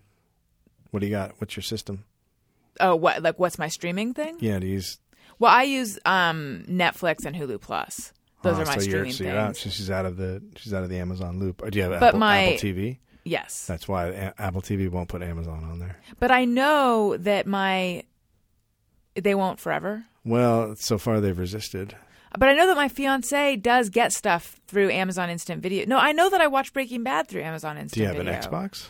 Yes. There you go. He does. I don't. There you but go. now I do. So you can watch it. Yes, that's how we do it. Yes. And if you're going to buy something on Amazon, why not click through the banner on my website? If you're going to buy something such as Strange Company, Uh huh. Or my my album yeah, what's that called? Shame Chamber. Shame Chamber. Mm-hmm. Go get they, you could you can get that right now. Go get that by clicking the banner on my website allisonrosen.com. It doesn't cost you anything extra and it helps out the I gotta show. say, I've never figured out how to do this, but we also don't we don't like use our website anymore. We just yeah, you to have you a need to have a banner, website pretty much. website. Yes, although Like you couldn't No, put it on I guess you don't. Facebook or Twitter. I don't. Can you? I mean, You could tweet out a link actually. You could tweet. You could put it in the show content. yeah. I mean, you could, yeah, or you could just tweet it out. But Some guy asked for one. I've had people ask for it. Like, what is your Amazon? Yeah. Where's your, and I like I didn't even know how to set it up. Well, see, someone just tweeted us, Gary, saying, "Do we have a promo code because they want to like help out the show, but they buy stuff on the Amazon app on their phone? Is there a way to get that linked through? I don't know. Yeah, I don't either. It's all We about got to find that out. right. What? Is that a good? Is that a, you make a good living off that? It's better than nothing. Amazon so app? rich off of the Amazon, off of Amazon dollars. Um, actually, I mean, it, it all helps. And to the listeners who click through, thank you so, so, so much. Um, I know that for Adam, uh, like, he credits building this studio to Amazon. Well, that's the thing is like uh, that the the little things all add up. Yeah. So you want people to kind of do everything because it all adds up. AllisonRosen.com. exactly. Exactly. Um, okay, so you're working on Marin and you are working on this new show and you have your podcast. I have a podcast. Walking I the have room. Two podcasts. What's the other one? Uh, I I started one called the Dollop, which is just me talking alone about one subject. What kind of subjects? I talked about Mike Tyson. I talked about Ted Nugent. I talked about hot dog eating contests. What are your thoughts on hot dog eating That contests? they're grotesque. How do you, how is that for you talking alone? It's weird, you know. Part part of the reason I did it is because I was trying to work on a one man show, so I was trying to think up different subjects and just trying to explore them from all different angles. So it's really challenging to just sit there and talk. I mean, it's not a full hour; it's like forty minutes, but it's really hard. Yeah. Those radio guys, those like Jim Rome guys who do it, it's pretty impressive. They really love every word that comes out of their mouth. They really do. I think they really do. Yeah, they're really impressed with themselves. Yeah, As they should be, though. When I listen to 'em, Yeah. to them, I'm like, how are you doing that? that's Yeah. how. Yeah. What's it like being married to a psychiatrist, psychologist? Psychologist. It's not that bad. It's not as weird as you would think. Every once in a while, I have to be like, no. I'm sure don't. your wife would love that opening. It's not that bad. But there's no like, she's, I mean, maybe she's analyzing me. I just don't know. But it never like comes up like that, you know, you should be doing this or this. Mm-hmm. Or, but there, she's never like, you know, reading me and figuring stuff out. But if I ask her, you know, what do you think's going on here? She'll tell me. Are you are you still in therapy? Uh, not right now because uh, I'm working on Marin, and my therapist lives in Westwood, and Marin's office is in Glendale. So that's a total not. Right. It's not actually. It's not. It's pretty much. It may as well be San Francisco and Santa Barbara. Yeah, really, seriously, it's way too far away. Um, I think we should do just me or everyone. Sometimes I ponder on something I have thought or done. Is it just me or everyone? All right. Shane Fromaggio says, "When I watch Cops, I have to change the channel before the end, 132 and Bush I got him at gunpoint, like the microwave before it hits 0." No, I don't have that with Cops. However, I was just listening and this is going to be embarrassing, but for nostalgia's sake, I was listening to the very best of Andrew Lloyd Webber, and in this one of the songs from Phantom of the Opera where she hits a really, really high note at the end, I changed it before that because I'm like, I don't need to hear that. I don't need to hear that high note, which is somewhat similar to what you're saying. That that tweet is so hard for me to read because he squeezed a lot in there. He did. They're making the most of Twitter. I mean, that's crazy. That's like a really impressive. What is JMOE? E? That's what Just that- me or That's everyone. what, that's what your thing is. Yeah. Okay. We can move on to another one. Uh, Yeah, that one scares me. I'm, I can't figure it out. Okay, when I watch Cops, I have to change the channel before the end, and then what does it say? One, One, two, three? what is 132 and Bush? what is one thirty-two? Is that some cop Uh, It's- code? I'm sure it's just he's imitating a guy on his radio calling other cops. Oh. Yeah, I don't know. I'm still- Maybe oh yeah, maybe they 132nd have Street and someone at Bush. right. I got him at gunpoint before they announce that. All right, the city that breeds says, just me or everyone. I get irritated when it's hot out, but I still feel the need to take a hot shower. Yes, I know what you mean. I'll be really hot and I'll think, I don't want I'm going to take a shower. I'm going to make it kind of cold and then a second later I turn it hot cuz I just don't want to be in cold water even if I'm hot. I can't. No, I can't do that. Yeah. Even though you're supposed to, it- it- you're supposed to drink hot stuff, right? Also, did Yes. you know that? And then you're supposed to sweat, but I don't want to sweat. I don't. I'm. I don't want to be. Sweating's super that unpleasant. makes me feel like I'll be hotter. Yeah. But I exactly. won't. I'll be cooler because I'm sweating. But then I'm wet. You know, they say that, but I never feel cooler when I'm, I'm never like, oh, great, I'm wet and cooler now. I you if With you sweat. get if you get out of a hot shower and it's hot, it's like why did I take a shower? it's one of my least favorite feelings. Yeah, it really is. The, the sweat that forms on your clean skin. Ugh. Trent Jackson says, Before opening a can of soda or beer, I swipe my thumb over where my mouth goes to clean it. Yeah. if it That's, looks uh, dirty. I've I wonder if Trent is from East Coast. That's an East Coast thing. yeah, all my East Coast friends do that. Yeah, And they're- I, I've they- done that when it doesn't look when it looks a little grody. Why is it East Coast? Because there, there's this thing that in New York that the in all the warehouses there's rats and the rats are running all over the cans, so they think the cans are all dirty. Oh. But I think that's not true because the cans are stacked on top of each other. Yeah. I mean, So you the don't. very unless you get top. that one top can, but what are the and chances? also, if there's rat stuff all over your can, a swipe with your It's just going to put Thought my it's Plus, not- all Dude. those pallets are shrink wrapped from here to Tuesday, so that Right. shit doesn't fall out. So it's like, I mean, wipe your shrimp, shrink wrap. Don't worry about the can. all right. It's gross when the shrink wrap itself, though, has dust all over it. That is gross. Shelly Berg says, just me stuff. I am scared popping open a can of biscuits and of the stinky kitchen sponge. Just curious gum. Oh, sh- this is a lot in one. Okay. Yes, I, I, it's really only been a handful of times I've popped open a can of biscuits, but I also, I kind of flinch because it does pop. It doesn't bother me. Really? I kinda You like don't- it. Okay. Yeah, All right. it's a, I think it's cool. Yeah. And she's afraid of the stinky kitchen sponge. I hate sponges. Sponges are something I hate because they always smell awful. I think it's one of the dirtiest things in your house. it's gross. They're disgusting. you Let's- should replace them every day. I just I would rather just not even use a sponge. Why? What are you going to do then? Your Use a- stuff's got to be clean. You can use paper towels, or you can use in the um in the, when you're washing stuff in the sink like dishes. You can just use a dish brush Oh yeah, I use a dish brush. because yeah. then you don't have to touch the grossness. yeah, It's true. That's how I feel. no, all right. Annalisa says, "Ladies wearing a skirt while menstruating." Oh, I'm out. Are you paranoid about the tampon string plotting its way lower than your hemline? Well, how short is your skirt? Is the question I would ask. Well, now the skirts are super short. Or how I long is mean- your tampon? I mean, my tampon is about two feet. Then you know this problem. I do. Uh, Brock Saucerman says, "I hate Flo from the progressive ads. I can't. I know her. I don't. I don't mind her. I don't. You know what? I I know her, so I don't. Stephanie something is her Yeah, name, Stephanie right? Courtney. She's a nice person, but uh, but I get what you're saying. I, she mean- doesn't bug me the way that she bugs. She doesn't bug me at all, but I know several people who really are bugged by it. yeah, I could see that, but it's also like how long has it been going on? You know, I think after a while, people are like, "I get it, flow." Honestly, I like, get, get, it. a DVR. Like you have to suffer through it in sports only. That's true. How much time you really spend watching commercials? Did you know that she was on the first? I think it was the first season of Mad Men, Yes, she was. She and was- Kristen Shaw was too, right? I think so. She was one of the uh, Phone operators. Yeah, the yeah, phone screening. Do you know why women were historically phone operators? I don't. Because when they first came up with phones and they started having a giant switchboard, it was like a switchboard room. So they were like, we got to get young men to run back and forth and do it because they were running around doing it. Like you'd grab one out of one end and you run across the room while all the guys started screaming at each other and fighting and they get into fistfights and wrestling matches. So they're like, we got to get rid of the men and we get some women in here. That's amazing. So they brought in women, and women very calmly did the job. but pro- I mean, maybe secretly hated each other. I'm sure. I'm sure there's a lot of chatter behind their back. Yeah. David Muth, man, he is all over the just me or everyone's lately. Thank you. Says at times good talk ends with a lopsided or dissatisfying goodbye, and afterwards I say a proper goodbye in my head to fix it. I love that. That's awesome. I don't do that, but I love that. That's really great. Kenny Hubbard says, When taking a shower, I face away from the water. I think it's weird to face the stream of water.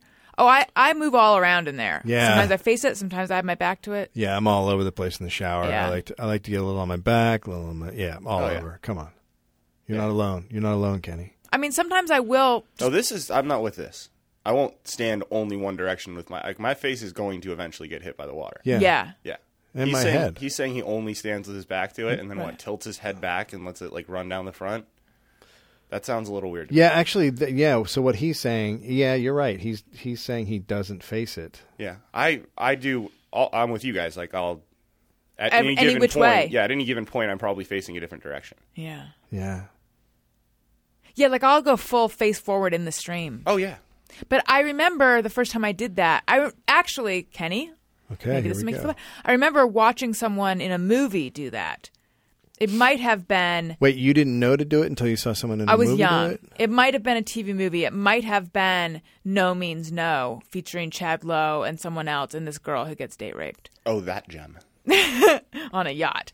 Um, Every- it was something where someone, some woman Yeah. wanted to wash it all off. So well, she was every sexual assault uh, Yeah. back then ended with a shower. right. So anyway, or sh- maybe she, it wasn't. Maybe it wasn't sexual assault. Though she just wanted to wash something off. I remember watching someone on uh, the screen put their face in the water, thinking, "I don't do it that way." And then I remember when I did. What'd you think? This is pretty Refreshing. amazing. Yeah, it was okay. This Wasn't is, well, too you bad. Would, you wouldn't think I'm going to put my face in this. No, it depends on the water pressure. Yeah. because some if if the water pressure is so strong that it's going to just wipe your face off, then that's that's a really- congratulations. that's a really bad shower.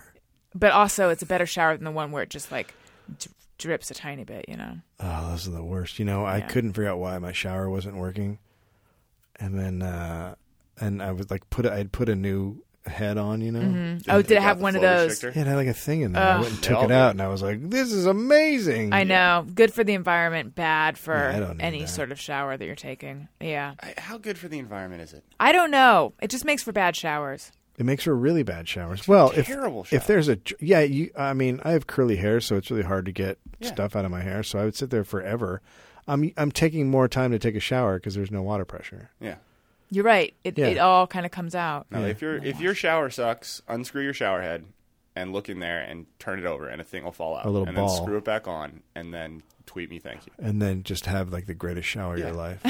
It's it's but it's like the difference between a three and an eight. Yes. It's not it's not a minor difference. No, it's No. a huge. it's Difference. like a three hundred percent improvement. It's Yes. insanity. Yeah. Well, see, this is the thing. My mom took that out of the shower that's in the, I guess now the guest bathroom, the bathroom that I used to use growing up. And now it is a little bit, there's almost too much water pressure. Yeah. That's, that's what I, I actually Is that wouldn't an go older face shower first. head though? Yes, it's probably from, Yeah, because if you The get 80s. the like the current shower heads and you take the flow restrictors out, they're usually always just right. yeah. I've I'm found going to my tell her last to like upgrade. Mine four was. or five that I because when I move, I just always end up buying new ones. Yeah. Do you go for the rain shower shower head? The one I- that, the one that's I go- The over Big- you. No, it- well, it can be over you, but it's usually like big. No, It's like I, a Yeah. I dinner can't plate. because I have to put an extender on my thing, so it can't be too heavy. Oh. Because you're tall. Yeah. Tall people have it hard in the shower. How tall are Shower- you, Dave? Shower's fine. I I'm don't. five ten. I'm perfect shower. Oh, you're height. perfect. Yeah, Yeah. you're you're perfect for showers. Yeah. No alteration of showers I mean, needed. some people would say I was I was made for showers. Born you? to shower. yeah, I think so.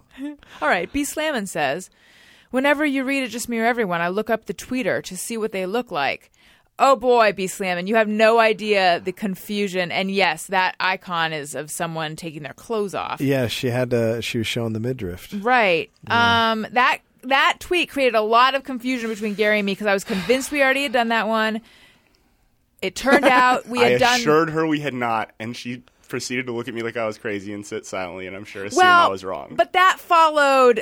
A, Yes. That followed Yes. where I was saying that these are repeats, and y- and you said no, they're not, and then it turned out they were repeats. So I No, was but- inclined. So this is what I was inclined to think. If my gut is telling me we've done it before, we have done it before. Turns out I was wrong.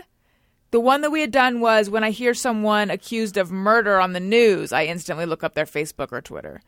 It's a similar idea. When you, yeah, I, I'm sure I do the same thing. if anyone's ever wondered what happens on the Adam Carolla show van ride from Portland to Seattle, Oh my God! pretty much three hours of that. sitting in the van looking looking at Gary's computer, clicking through going, "We've done these. We've done these. We've done these. We've done these. Done these. We've done these. Done these. We've done these. We've done these." And then taking some funny photos of us and Instagramming them. That sounds It, it was awesome. about three minutes of Instagram and two hours and fifty-seven minutes. Well, we we stopped. It was for five minutes. also a good half an hour of me really needing to pee. Yeah. And here's the thing about me needing to pee on a road trip. By the time I say I need to, or not even on a road trip, just in general. By the time I say I need to, I have I've been needing to for a while. So I needed to, but I really didn't want I my he- my sense is just that Adam Carolla is not a person who likes to stop unnecessarily. Uh-huh. Um but anyway, thankfully Dawson needed to pee too. So we formed a pee block. I mean, a P block always helps. Not if you're a kid though. Yeah. If you're a kid's forming a P block, forget about it. Yeah. You don't Dad's not want to be the pulling kid on the over. bottom of the P block. That's- But you can form a P block. I mean, how long can you guys go without peeing? It depends. I mean, it depends how much you, I drank. Really, I can go. Well, I don't know. I never really thought about it. Hours? I- Cup- yeah, I- three? I, think I could go. Yeah, I think I could go quite a while. I think it gets I less as don't- you get older, right? I mean, I don't. When I go to like, if I fly to New York, I won't use the bathroom. Really? Yeah, I just like to get up and walk. around. Yeah. fucking hassle. I I'm so uncomfortable that getting out of that seat and then getting back into it is just more punishment than just sitting in the I- uncomfortable but position. I drink a ton on an airplane because it drives you out. Yeah, I drink a lot on airplane too, and then I pass out. Oh, and then you pass out. That's totally different. If you pass out, then you don't have to use the bathroom. Right. Yeah. But I just unfolding myself from that like coach seat and then folding back into it, the pain of Yeah. going Sounds like back you're doing to that origami position. with your legs. No, I sort of am. Well, you're a giant person. the pain of going back to that position is outweighed by the joy of when I get to stand up and stretch and walk up and down the plane. I can understand that if you're really if you're large. Again, again, I I'm fine. Right, because you're perfect shower and plane And height. plane You're, height. I'm also good you're plane height. portable. yeah, the life you must lead. I got a lot of things going for me. the life you must lead. I I usually use the plane bathroom before we even take off. I get on the plane, put my stuff in, sit down, sit there, think. "Eh, I could, I could pee, and then I go back, fighting the people coming on with their bags. Then I Yeah, take that- my time Yeah. getting back. That sounds miserable to me. Yeah, Well, But again, But- I'm much bigger than you. Yeah. So it's harder for me to navigate around. right. no, nobody here is flying first class. I can tell. No. The best Mm. That's thing honestly that's like sad, sadly it's sad. My dream is Yeah. to achieve the level of Oh, yeah. success in my career where I fly first ever. class. Yeah, Oh. absolutely, Outside of anything else, I just want to be that person. without a doubt. you fly first. I, I get no, the sense. I've done it, but it's yeah, the tunnel. I have done it it's before. magical. It's glorious. It's yeah, it's Especially, like, if you I ever- have had the thought if this plane goes down right now, I would be okay with that. Yeah. I got Yeah. to fly. I got to fly a long distance once on one of those like lay flat. It, Oh, insanity. really? I've never done that. Insanity. I've never I flew laid flat. to South Africa at first class. Yeah, that's that's we way further. That's than I even flew. 20 That sounds hours. Awesome. Twenty If you got to go there, that's Sleeping. not Could you the lay laid- way to Oh do my it. god! great bed. Ugh.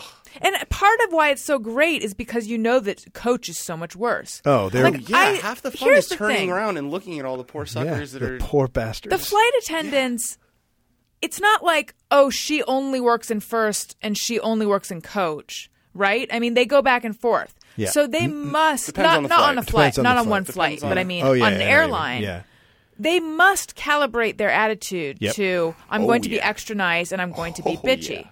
yeah. so it's a conscious thing to be bitchy yeah, I, yes. like I that. just think that they don't. I think that what it is is they don't calibrate their attitude whatsoever for coach. okay That's so just it's their- i'm going to be that's extra just their nice attitude. maybe yeah.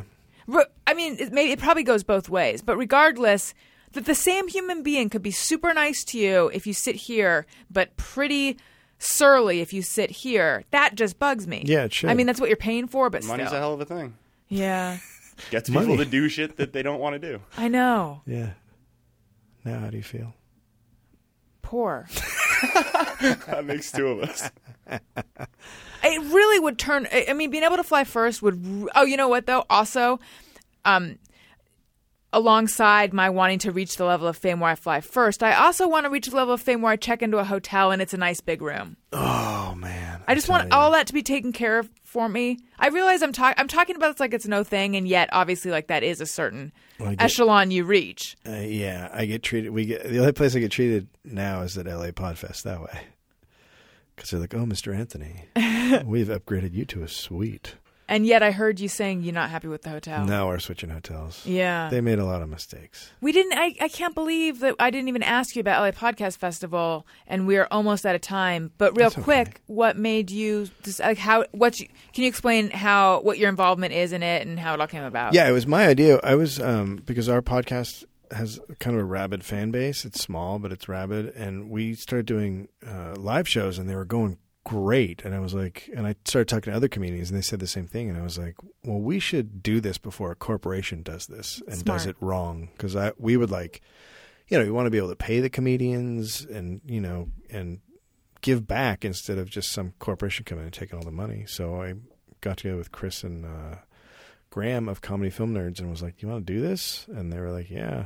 And then it just kind of took off. And you guys raised the funds on Kickstarter initially? Yeah, we originally did a Kickstarter. We got like twenty five grand, and that was enough to start the whole thing off. That's really cool, and it's Yeah. it's just it keeps growing, right? I mean, we Yeah. just did the the most, Second one, yeah. Mm-hmm. but it got bigger, yeah. And people, there's like more of a buzz about it this year. You're one of the two two year in a row. You're one of the every year people. I feel very special. You got in at the last minute. But you know, what I I, gotta know. say, I gotta say, I, I after the festival was over, I was like, I was like, wait a minute, there aren't that many female comedian podcasters. And I went and looked, and like 13 came up on iTunes on the rankings. And I was like, what the? I know. Like, that's just crazy to me. I know. It's I crazy. know. I there's not. I know. I, I've yeah. I mean, well, I to me that's like at t- at times has been like a feather in my cap of like you guys. I'm the number one female hosted podcast right now because. But I mean, it's because there's it's weird. There's there's me. There's Aisha, Ricky Lindholm. Mm-hmm. Who else? Nikki and Sarah, I don't know if they still do theirs. 'cause I think they do. Does Ricky do. still do hers? oh, I don't know. Maybe not. Something might have messed up with my subscription, but I haven't seen a new one from her in a minute. I know she's working on her new TV show, Garfunkel and What's Got a TV. Yeah, they, Yeah. they're on IFC. I know Uh, there needs to be more. Jackie Cation does one, Mm-hmm. but it, Julie Klausner, but then yeah, Julie's great. Uh, Chelsea, Pretty. Right, Chelsea does one, and then yeah, then it starts to you start to go. Um, uh, I mean, literally thirteen came up. I was like, I don't know what's happening here. How did what what criteria did you s- use to search? I wish I could remember, but it, I was able to narrow it down. I don't know. I, I- that whole whenever I start searching for stuff on iTunes, it gets so crazy to try and figure it out. I know it's it's super frustrating. Yeah, Yeah. I think there was like a comedy female like search. Well, sounds like next year you can have a panel. Yeah, something. Oh, that's actually a good idea. And we'll call it "What's Up with the Ladies." I like it. Well, Dave Anthony, thank you so so so much for doing my show. This was very fun. Thank you for coming to LA Podfest two years in a row. Thank you for having me two years in a row. It was very good. Um, you can find Dave on Twitter at Dave Anthony Yes. and get Walking the Room and the Dollop Yeah. on iTunes, Uh, The right? dollop. I, you're, I wonder if your fans will like our podcast because we're kind of dirty. My fan, uh, I'm dirty. Oh, you haven't heard some of our other episodes. We talk okay. a lot about Anytime shit. I've listened, it's been pretty clean. Oh, thanks. No, we, we, we get a little weird. Go listen to uh, Andrew WK. Oh my God, That's a good episode. that Really? Great episode, real fucking dirty. Okay. Real dirty. he wants to eat poop, or he has. No, he wants to. yeah, I think he wants to, but he's eaten some other fairly heinous stuff. You should only allow poop in through your head if you, it's medically necessary. I don't think you should allow poop in. No, you. Some, it's medically necessary sometimes. I've heard about that. If you take uh, antibiotics and they kill need all the some good fluoride. bacteria Oh, yeah, in your yeah, stomach, you yeah. have to get a fecal transplant, which means I've they heard put it about through that. your nose. I've heard about Oh, that too. and actually, somebody now that you does say it on the table right next to you. and then you Avoid Oh. that put at it all fresh. costs. then you put it through your head and in your tummy. Yeah, see, usually I feel like poop is exit only, but I mean, should I hope feel like so. that's how it was designed. yeah. you can follow me on Twitter at Allison Rosen. You can follow the show's Twitter feed at ARIYMBF. You can follow Gary at G. Patrick Smith. Um, I already mentioned the Amazon banner. That's at AllisonRosen.com. And we have a ringtone. Hey, hey, hey, go fuck yourself. Oh, see, that's not clean at all. No. and someone tweeted me, I love this, and said that he was at Target checking out and his phone rang and it was that ringtone and Oh. the Target Target um like t- checker outer person, which I think is not the official title, said, I love that show. Isn't that crazy when that happens? And you hear those stories. Yes, those I, are fun stories. I love that. I want to go hang out at that Target and just hang out. Just Yeah. do I want to do an appearance. And we have we have make a lot of shirts, so we always have fans that are like, "I was in Yosemite, and this guy walks by and goes, walk in the room.'" It's Yeah, great. it's cool. Um, yeah. So you can get that ringtone on uh, iTunes. Just search "Hey Go Fuck Yourself" on iTunes with your iPhone.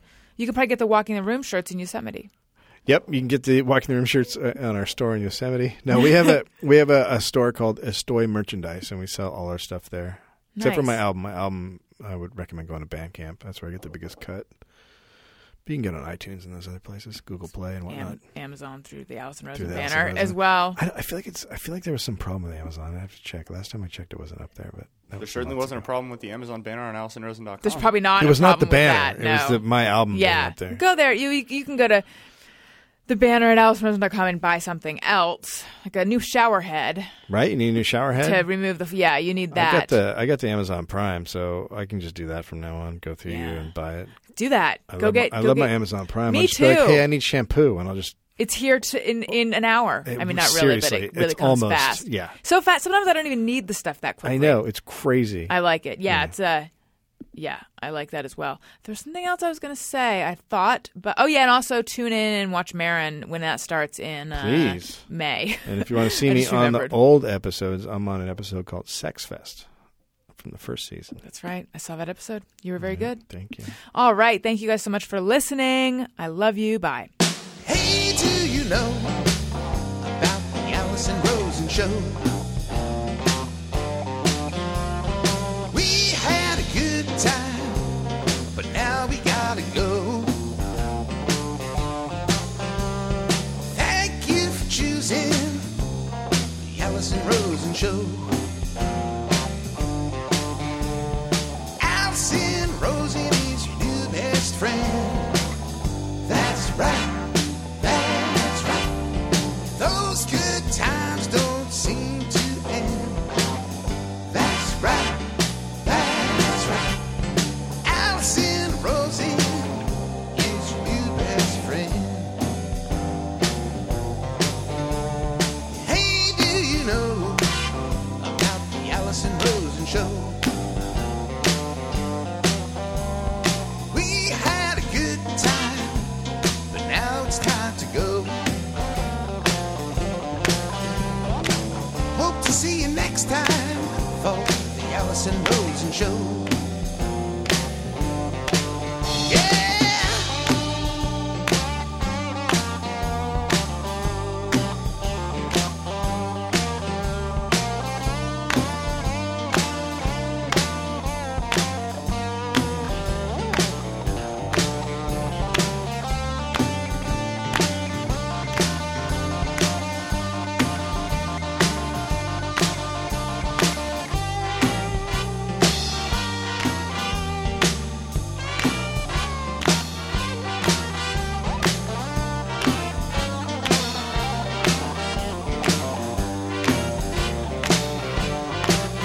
Yeah, Allison Rosen is your new best friend.